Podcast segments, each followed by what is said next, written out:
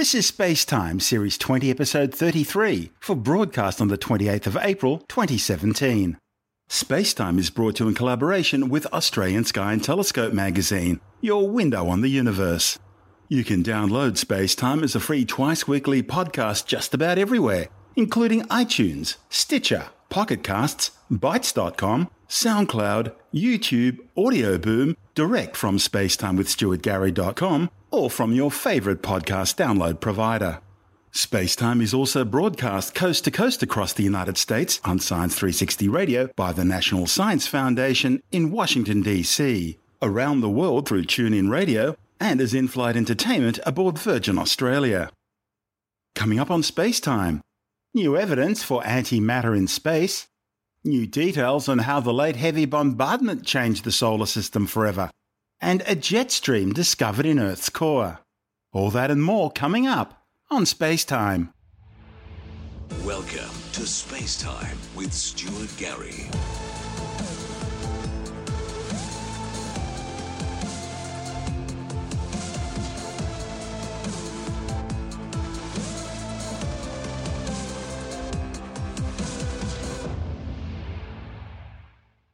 Scientists may have detected particles of antimatter helium in low Earth orbit. The early hints were spotted in data on cosmic ray observations undertaken by the Alpha Magnetic Spectrometer aboard the International Space Station. If confirmed, the discovery of antimatter helium could point to islands of antimatter spread across the universe. Confirmation of the discovery would also help resolve one of the biggest questions in astrophysics today namely, why the universe appears to be made up of mostly matter rather than antimatter. You see, equal amounts of matter and antimatter would have been produced in the Big Bang 13.8 billion years ago. Because matter and antimatter annihilate each other when they come into contact, the universe should have been destroyed just moments after it came into existence, leaving nothing behind but photons of gamma ray energy. Now, this clearly hasn't happened, and astronomers don't know why. It could mean there's some fundamental unknown difference between matter and antimatter. Or it could mean that there are some regions in space, like where we are, which mostly contain matter, while others contain mostly antimatter. The problem with that idea, however, is that astronomers haven't as yet detected any excess gamma ray radiation, which should have been produced in those border zones where antimatter and matter come into contact. Built by CERN, the European Organisation for Nuclear Research, the $1.5 billion Alpha Magnetic Spectrometer was flown to the International Space Station aboard Endeavour on STS 134, the penultimate space shuttle flight. The 8.5 ton instrument was designed to measure antimatter and cosmic rays and also search for evidence of dark matter, a mysterious invisible substance which can only be detected through its gravitational influence on ordinary matter. Since its installation in 2011, the Alpha Magnetic Spectrometer has measured the masses and electrical charges of some 90 billion particles. As well as the expected detections of protons, helium nuclei, and free electrons, the instruments also detected carbon, oxygen, and iron nuclei, as well as both antiprotons and positrons, the antimatter counterparts of protons and electrons. The larger than expected detection of high energy positrons could point to the existence of a hypothetical dark matter particle with a mass of about 1 tera-electron volt. In astronomy and particle physics, electron volts are used as both measures of energy and mass, which, as Albert Einstein showed us, are interchangeable. However, the detection of a handful of heavier antimatter helium 3 particles would revolutionize cosmology.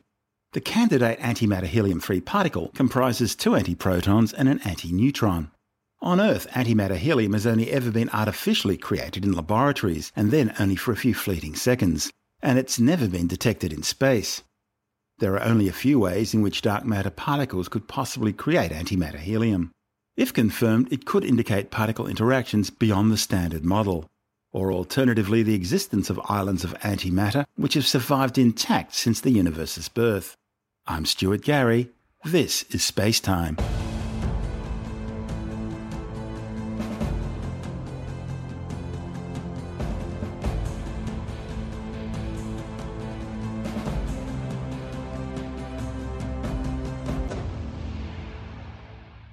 A new study of ancient Martian impact craters has provided the strongest evidence yet that the late heavy bombardment occurred between 4.1 and 3.8 billion years ago. The findings, reported in the journal Nature Geoscience, also shows a 400 million year lull in asteroid impacts striking the surface of the red planet. The study's lead author, Dr. Bill Bottke from the Southwest Research Institute in Boulder, Colorado, says the new results reveal that Mars's impact history closely parallels the bombardment histories inferred for the Moon, the main asteroid belt, and the planet Mercury. It means the early impact bombardment history of Mars has been linked to the bombardment history of the inner solar system as a whole. Borealis is the largest and most ancient impact basin on Mars. It's almost 10,000 kilometres wide and covers most of the planet's northern hemisphere. A study of Martian meteorites found on Earth, which were thought to have originated from the Borealis impact event, indicate Borealis probably occurred around 4.5 billion years ago. That's shortly after the planet Mars was formed, and probably out of the same accretionary material that formed Mars in the first place. Bottke and colleagues found that the rim of Borealis was excavated by only one later impact crater, known as Isidis. This set strong statistical limits on the number of large basins that could have formed on Mars after the Borealis impact event. Moreover, the preservation states of the four youngest large basins on Mars, Hellas, Isidis, Argyre, and the now buried Utopia, are all strikingly similar to that of the larger, older Borealis basin. Previous studies have estimated the ages of Hellas, Isidis, and Argyre to be about 3.8 to 4.1 billion years old. The similar preservation states of Borealis and these younger craters indicate that any basins formed in between these events should have been similarly preserved. However, the authors have failed to find any other impact basins on Mars that could pass this test. It means the ages of impact basins on the red planet requires two separate populations of objects striking Mars. While the earlier impact period occurred just after the formation of the solar system 4.6 billion years ago, the more recent impact period corresponds to the 3.8 to 4.1 billion year timeframe for the late heavy bombardment. That leaves a 400 million year lull, often referred to by planetary scientists as the doldrums, between impact episodes. It's thought that the late heavy bombardment was caused by the gas giant Jupiter beginning its migration inwards from where it formed almost to the orbit of present day Mars. In the process, Jupiter's powerful gravitational perturbations would have flung a great deal of material about. Meanwhile, the planet Saturn, which formed in the wake created behind Jupiter's inwards migration, then began dragging Jupiter back outwards again, that resulted in both Jupiter and Saturn ending up in their current orbital positions. And it was the gravitational perturbations generated during this outwards planetary migration by Jupiter and Saturn which flung material into the inner solar system, which astronomers now refer to as the Late Heavy Bombardment. This is Space Time. I'm Stuart Gary. If you want more space time, check out our blog where you'll find all the stuff we couldn't fit in the show, as well as loads of images, news stories, videos, and junk on the web I find interesting, important, or amusing just go to spacetimewithstuartgary.tumblr.com. That's all one word and in lowercase, and that's Tumblr without the E. You can also follow us through at Stuart Gary on Twitter. And on Facebook, just go to www.facebook.com forward slash spacetime with Stuart Gary.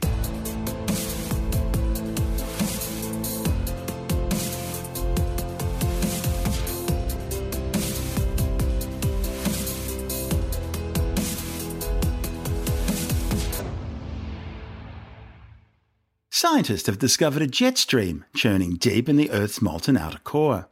Unlike the more conventional atmospheric jet streams associated with weather pattern generated high altitude winds, this newly discovered jet stream is located some 3,000 kilometres below the Earth's surface. A report in the journal Nature Geoscience claims the jet stream is caused by molten iron flowing along a boundary between two different parts of the Earth's core. As molten material moves towards this boundary from both sides, the liquid squeezed out sideways, forming the jet. The study's lead author, Phil Livermore from the University of Leeds, discovered the stream while examining data from the European Space Agency's SWARM satellites. Launched in 2013, SWARM is a constellation of three spacecraft measuring Earth's magnetic field. The planet's magnetic field is generated by the superheated molten metal swirling around the Earth's outer core as the planet spins on its axis. This turbulent convection of liquid iron acts as a geodynamo, conducting powerful electric currents which generate a planetary wide magnetic field. The magnetic field travels from the core through the mantle, crust, and oceans and into the atmosphere, producing the Earth's ionosphere and its magnetosphere. Through the magnetosphere, the magnetic field plays an important role in shielding the Earth from cosmic radiation and the charged particles in the solar wind bombarding the Earth from the Sun. The swarm satellites allow scientists to study the Earth's interior by tracking changes over time in the magnetic field from different locations in the outer core. The authors detected the molten metal jet stream by studying a pattern of bright high latitude spots in the Earth's magnetic field. These magnetic flux patches are located in the Northern Hemisphere, primarily below Alaska and Siberia, and they make it easy for scientists looking for changes in the magnetic field. Previous studies of changes in the magnetic field had already indicated that the molten iron in the outer core was moving faster in the Northern Hemisphere, again mostly under Alaska and Siberia. Livermore and colleagues hypothesise that as the material flows along a boundary between two different regions in the core, it squeezed out sideways, forming a 420 kilometre wide jet like stream of molten metal, moving westerly at over 40 kilometres a year, some three times faster than other material in the outer core. It's hypothesized that either buoyancy, or more likely changes in the magnetic field within the core, is generating the huge forces needed to move the metallic liquid towards the boundary. The authors estimate this metallic stream wraps halfway around the planet, and it's probably been in play for hundreds of millions of years. And what's more, they think this jet stream is actually speeding up. Livermore thinks the stream's behaviour could be crucial to the generation and maintenance of Earth's protective global magnetic field. The swarm probes could ultimately help scientists understand why the Earth's magnetic field has been weakening over the past few centuries and whether that means that the planet's magnetic field is about to reverse polarity, with the South Pole becoming north and the North Pole changing to south. When the magnetic poles do flip, the authors speculate it could cause the jet stream to reverse direction. The geologic record showed that these polarity flips occur roughly every 200,000 years or so. And the thing is, we're already well overdue for the next flip, and that could affect the amount of charged particles reaching the Earth from space, which in turn could have a devastating impact on modern technology. To find out more, Andrew Dunkley speaking with Dr. Fred Watson from the Australian Astronomical Observatory. Amazing story about uh, Earth's outer core and, and this jet stream phenomenon that they seem to have discovered. Uh, exactly. It's a fantastic thing, this. I um, you know, I, I just get staggered by the stuff that we learn every day by virtue of all the space experiments and all the research that's going on particularly in this planetary science and astronomy, it is mind blowing. And this one blew my mind when I read it. It's a bit of an analog of the jet stream in the Earth's atmosphere. Near the poles, there are very fast, high circulating winds that whiz around the planet's poles, actually not that close to the poles, but they're concentrated, you know, to the north and to the south of the equator, certainly. We're all familiar in Australia with pilots of aircraft telling us they've got in the jet stream, so you do it from Perth to Sydney in 20 minutes rather than yes. uh, the four hours or something that it normally takes. Likewise, there's a jet stream in the northern hemisphere as well, and that is used uh, similarly by transatlantic pilots. They they get up into the jet stream and whiz across from the United States to Europe. But how unexpected that in the other major fluid body, on the Earth, which is the outer core of the Earth, there is another jet stream. That to me is mind boggling. Yeah. And I think it's a remarkable discovery. How, well, first of all, how has this been discovered? Mm. It's clearly not something you can go and tinker around with directly. The outer core of the Earth is about 3,000 kilometers beneath the surface. So the way the Earth is structured, we live on the crust, which is pretty thin, in fact. We sometimes call it the lithosphere.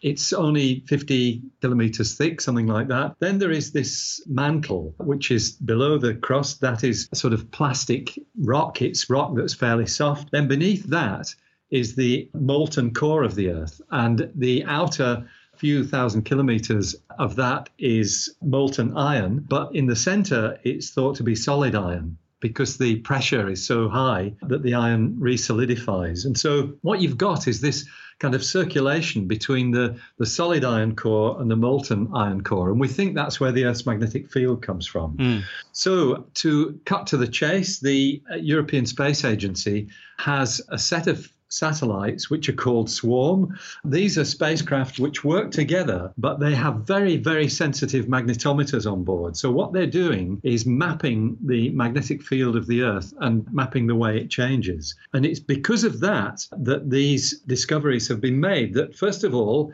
there is this rapid current jet stream which is underneath, basically under Alaska and Siberia. The odd thing is it's going westwards. It's not going eastwards like the atmospheric jet stream is going. That's odd. Uh, this this it? one's going westwards. But I guess all bets are off when it comes to the circulation of the core of the Earth. The Earth's core, of course, is rotating itself west to east, but this because it participates in the overall ro- rotation of the Earth. But this jet stream's moving the other way. Mm. Um, they describe it as fast, and by fast they mean 50 kilometers a year, uh, which sounds like um, a bit of a crawl, really. But in geological terms, that is enormously fast. It means there's, this stuff is swishing around underneath our feet. 50 kilometers a year, of course, is a kilometer a week. Yes. Uh, so, um, so it is relatively fast. But the other thing is its width. They think this jet is around 420 kilometers wide, and they suggest it goes halfway around the planet. So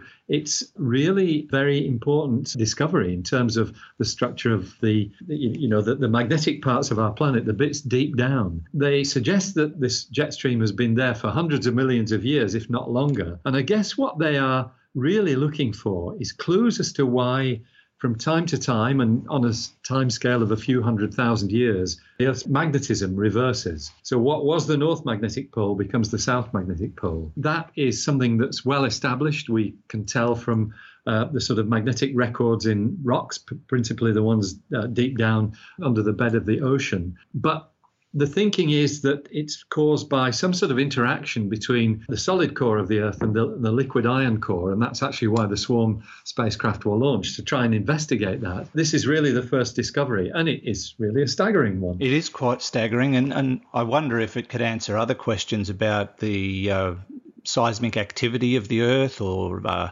volcanic activity, although they, they're quite related. But with that kind of movement, with that kind of liquid movement, it surely is having some sort of effect on other aspects of our planet. Yes, that's right. Yes, exactly. So you know, the more we learn about our planet, the more we can try and understand all these the different aspects of it that are well observed, like the um, reversal of the poles, but as yet poorly understood. So uh, this is, um, I think, this is fantastic work. Yes, I'm very yes, it is, and it's and uh, I mean, you talk about the the temperatures down there, and and I, I went down a mine many years ago that was quite deep, and it was over 50 degrees when I get to, got to the bottom of the mine, and I was down about 370 meters and and that's just natural heat. It's not because you're down there running engines. It's that's the natural yes, heat. Right. That uh, only 370 meters below the surface, so you don't have to go far down to start feeling the effects. It's it's exactly. quite it's quite warm. Yeah, yeah. and we live um, on a hot planet. And this is uh, this is uh, a liquid iron, isn't it? Yes, it is. Yeah. Mm. Um, so the core is is iron and and with some nickel in it, but iron is the principal component. Uh, as I said, the solid core and the liquid core, well established by seismo- uh, seismologists. Uh, but uh, yes, as, as, time goes on, uh, I mean, maybe we can say, watch this space because the swarm uh, satellites might themselves reveal other things about about the Earth's core. Yes, indeed. And uh, we, we must be nearly due for a flipping of the magnetic field, are we? Some people reckon within the next thousand years, but mm. it's really, you know, it's hard to tell. The, the, magnetic field is certainly reducing at the moment. Okay. Uh, very slowly, but yeah. More to come. More to come. That's Dr. Fred Watson from the Australian Astronomical Observatory speaking with Andrew Dunkley on our sister program, Space Nuts. And this is Space Time. I'm Stuart Gary.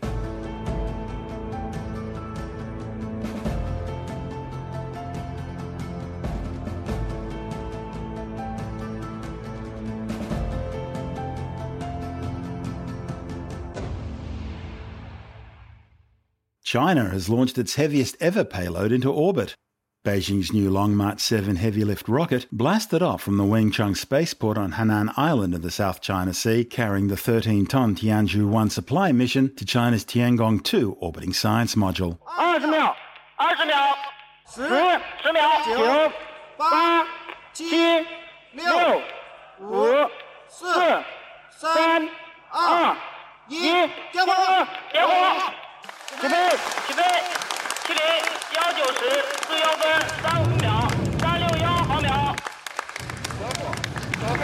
再加速！一幺幺二跟踪在下啊！程序转弯。阵地扬克信号正常。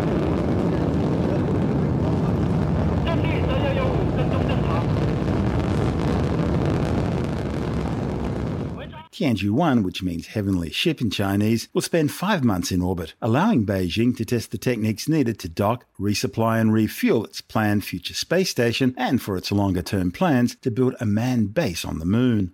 As part of the test program, the Tianzhou 1 is conducting three autonomous rendezvous with the orbiting outpost. The Tianzhou resupply ships can carry up to 6.5 tonnes of equipment. That's almost three times the 2.35 tonnes carried by the Russian Progress cargo ship.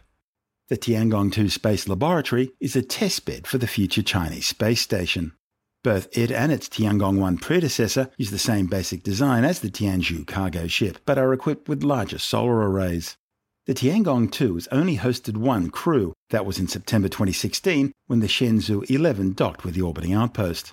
The 54 metre tall Long March 7 rocket combines features of China's Long March 2F and Long March 5 heavy lift rockets into a single package. The rocket, spaced around two conventional kerosene and liquid oxygen fueled YF100 engines on the core stage and up to four YF100 powered strap on liquid fueled boosters. That gives it the muscle to propel up to 13.5 tonnes into low Earth orbit and 5.5 tonnes into geostationary transfer orbit. The Long March 7's upper stage uses four liquid fueled YF115 engines, and further additional stages can be added depending on the payload's flight program. The launch was only the second for the new Long March 7 rocket. It followed a test flight in June 2016 carrying a new prototype capsule for future manned missions. Beijing Space Station, which at this stage is simply known as CSS, will be similar to the former Soviet Union's Mir space station, with the core module expected to be in orbit next year. At least two additional modules, carrying crew accommodation, life support systems, and docking ports, will be added over the next few years, with the completed space station operational by the early 2020s. Beijing's also planning to have a large space telescope in orbit near the space station, thereby allowing taikonauts to easily replace telescope equipment as needed. That's unlike the Hubble Space Telescope, which is in an orbit some 120 kilometres higher than the space station, which required a separate dedicated space shuttle flight to service the observatory.